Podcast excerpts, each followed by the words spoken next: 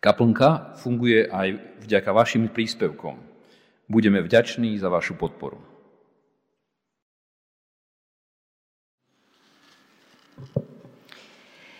Čítanie z prvého listu Korintianom.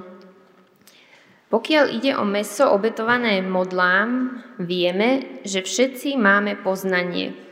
Poznanie však vedie k namyslenosti, kým láska buduje. Ak si niekto myslí, že niečo už úplne spoznal, ešte to nepozná tak, ako treba. Ak však niekto miluje Boha, toho Boh pozná. Pokiaľ teda ide o to, či sa smie jesť meso obetované modlám, vieme, že na svete modla nič neznamená a niet iného, bo- iného Boha okrem toho jedného. Aj keď sú tzv. bohovia na nebi či na zemi, akože je mnoho takých bohov a pánov, no my máme jedného Boha Otca, z ktorého je všetko. A my sme tu pre Neho a jedného Pána Ježiša Krista, skrze ktorého je všetko a aj my sme skrze Neho. Lenže toto poznanie nemajú všetci. Niektorí sú až doteraz takí zvyknutí na modly, že jedia toto meso ako obetované modlám, ich svedomie je slabé a preto je poškvrnené. Pokrm nás však nepriblíži k Bohu. Ak nezieme, nič nestrácame. Ak zjeme, nič nezískavame.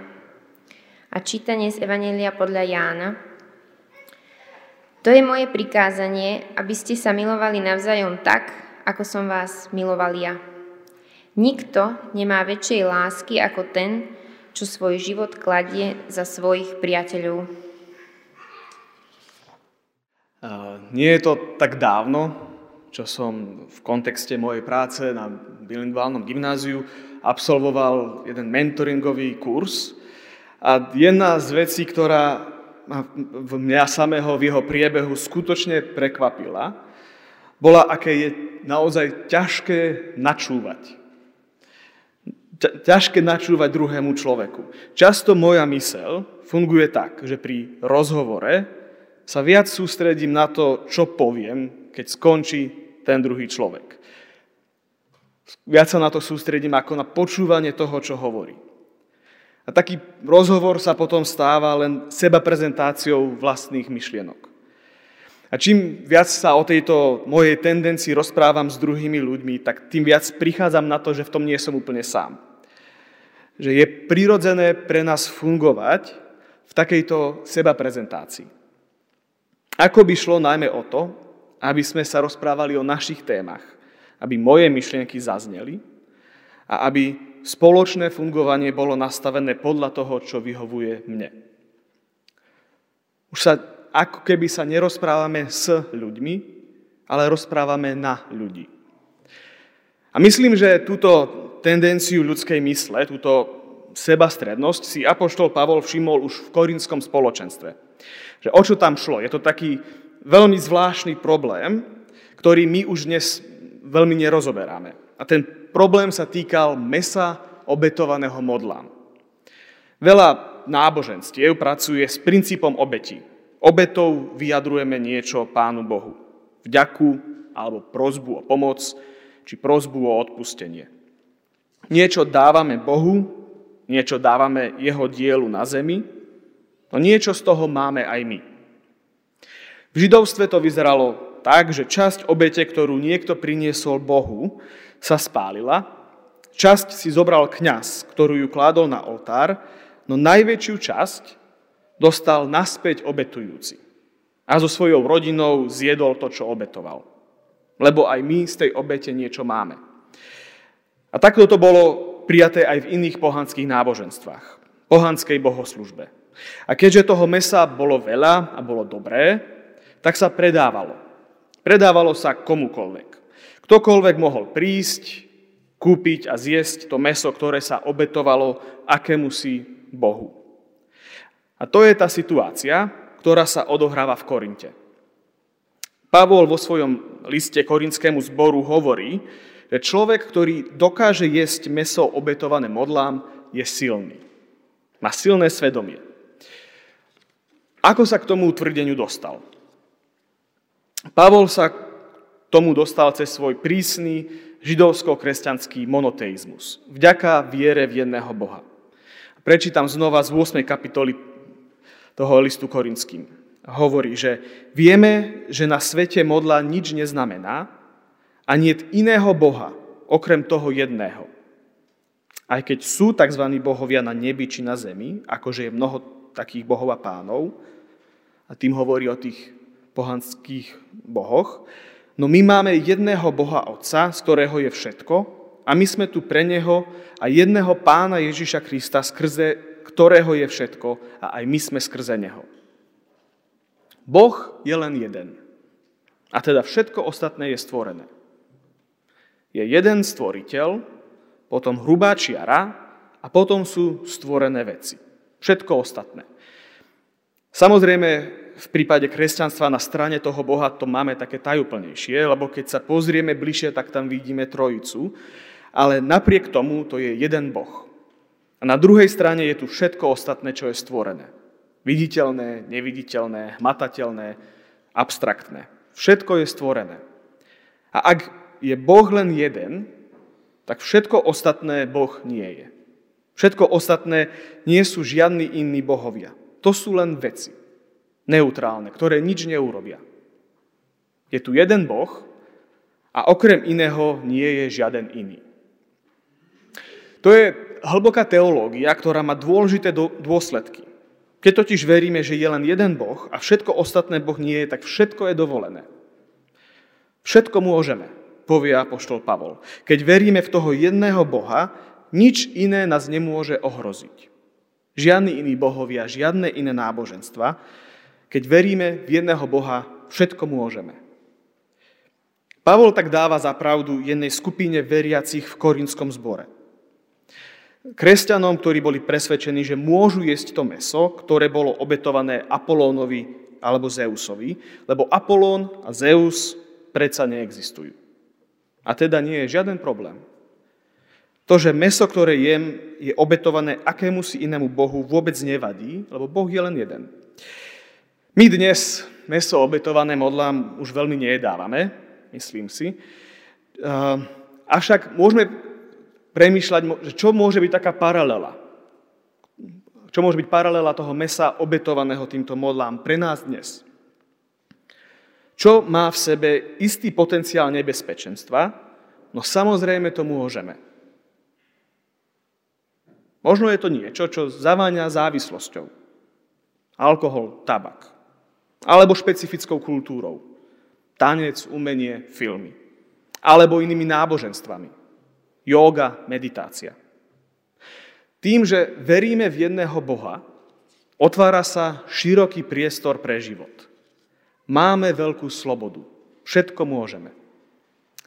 A toto poznanie by malo byť smerodatné pre náš život. Iba, že tu nastáva istý problém. Poznanie, že Boh je len jeden, akoby nestačilo k vybudovaniu dobrej komunity. Pretože nestačí nám len niečo vedieť. Viac ako to, čo vieme, nás často v živote ovplyvňuje aj to, čo sme zažili. Naše skúsenosti majú nad nami častokrát väčšiu silu, než to, čo si myslíme. A tak je to aj v Korinte. Pavol v tom liste opíše aj druhú skupinu v tej komunite. A hovorí o nich takto, že niektorí sú až doteraz takí zvyknutí na modly, že ich svedomie je slabé, keď jedia meso ako obetované modlám. To, čo sme robili, čomu sme boli vystavení, sa stáva súčasťou nás a nejakým spôsobom nás to formuje. Formuje to naše svedomie. A Pavol vlastne odkazuje korinskému zboru, že vy, ktorí ste pohanské bohoslužby nezažili, tak máte síce slobodu jesť všetko, lebo rozumiete, že nie sú žiadni iní bohovia. Tí, ktorí to robili roky, v nich sa niečo zakorenilo. Niečo sa stalo ich súčasťou. A teraz sa už od toho nemôžu predsa tak ľahko odstrihnúť. Nepomôže im len tvrdenie, že Boh je len jeden a všetko ostatné sú stvorené veci. Tak to predsa nefunguje. Poznanie je oveľa komplikovanejšie. Niečo sme sa naučili skúsenosťou. Človeku môže niečo hovoriť hlava, ale srdce hovorí niečo iné. Nie je to také ľahké. Čo s tým? Ako teda budovať vzťahy naprieč takýmto rozdielom? Ako budovať komunitu, ktorú charakterizuje jednota v rozmanitosti? Už Pavol to prizná. Poznanie má určité svoje miesto. Nie je to však tá najdôležitejšia cnosť na budovanie takýchto vzťahov. Pretože poznanie má v sebe veľké pokušenie. A povie to hneď na úvode. Poznanie vedie k namyslenosti. A úprimne, nie je to niekedy aj naša výzva? Poznáme dosť. A poznáme dobre. Veľa čítame, veľa sme zažili, veľa vieme či už mentálne alebo zručnostne. Dosiahli sme veľa. Nevedie to však niekedy k tomu, že sa na druhých pozeráme z? Na to možno, akí sú malí? Či už v cirkvi, alebo aj v našom živote. Vieme, že alkohol nevadí, že môžeme primerane piť. Vieme možno prirýchlo, ktorý umelec je kvalitný a ktorý je taký slabší. Robíme zmysluplné projekty, robíme to, čo je dobré a možno s takým úsmevom sa pozeráme na snahu druhých, ktorá nedosahuje obdobné kvality. Vieme, ktoré knihy čítať, ktoré sú dobré a ktoré nie. Niečo sme v živote dosiahli. A na jednu stranu Apoštol Pavol stojí s nami, pretože povie, že poznanie je dôležité. Dôležité, lebo oslobodzuje. Dáva nám slobodu a môžeme robiť všetko. Aj on je slobodný. Veľa porozumel a veľa dosiahol. Poznanie teda má určite svoje miesto, ale pri budovaní vzťahov, pri budovaní tej jednoty v rozmanitosti, to nie je najdôležitejšia cnosť. Čo teda buduje túto jednotu? Čo je podstatou Kristovho ducha, ktorý buduje komunitu silných a slabých? Pavol pokračuje a povie, poznanie síce vedie k namyslenosti, avšak je to láska, ktorá buduje. Podstatnou cnosťou je láska, ktorá je schopná preklenúť ten rozdiel, ktorý je medzi nami. A v tom preklenutí je schopná sa obetovať.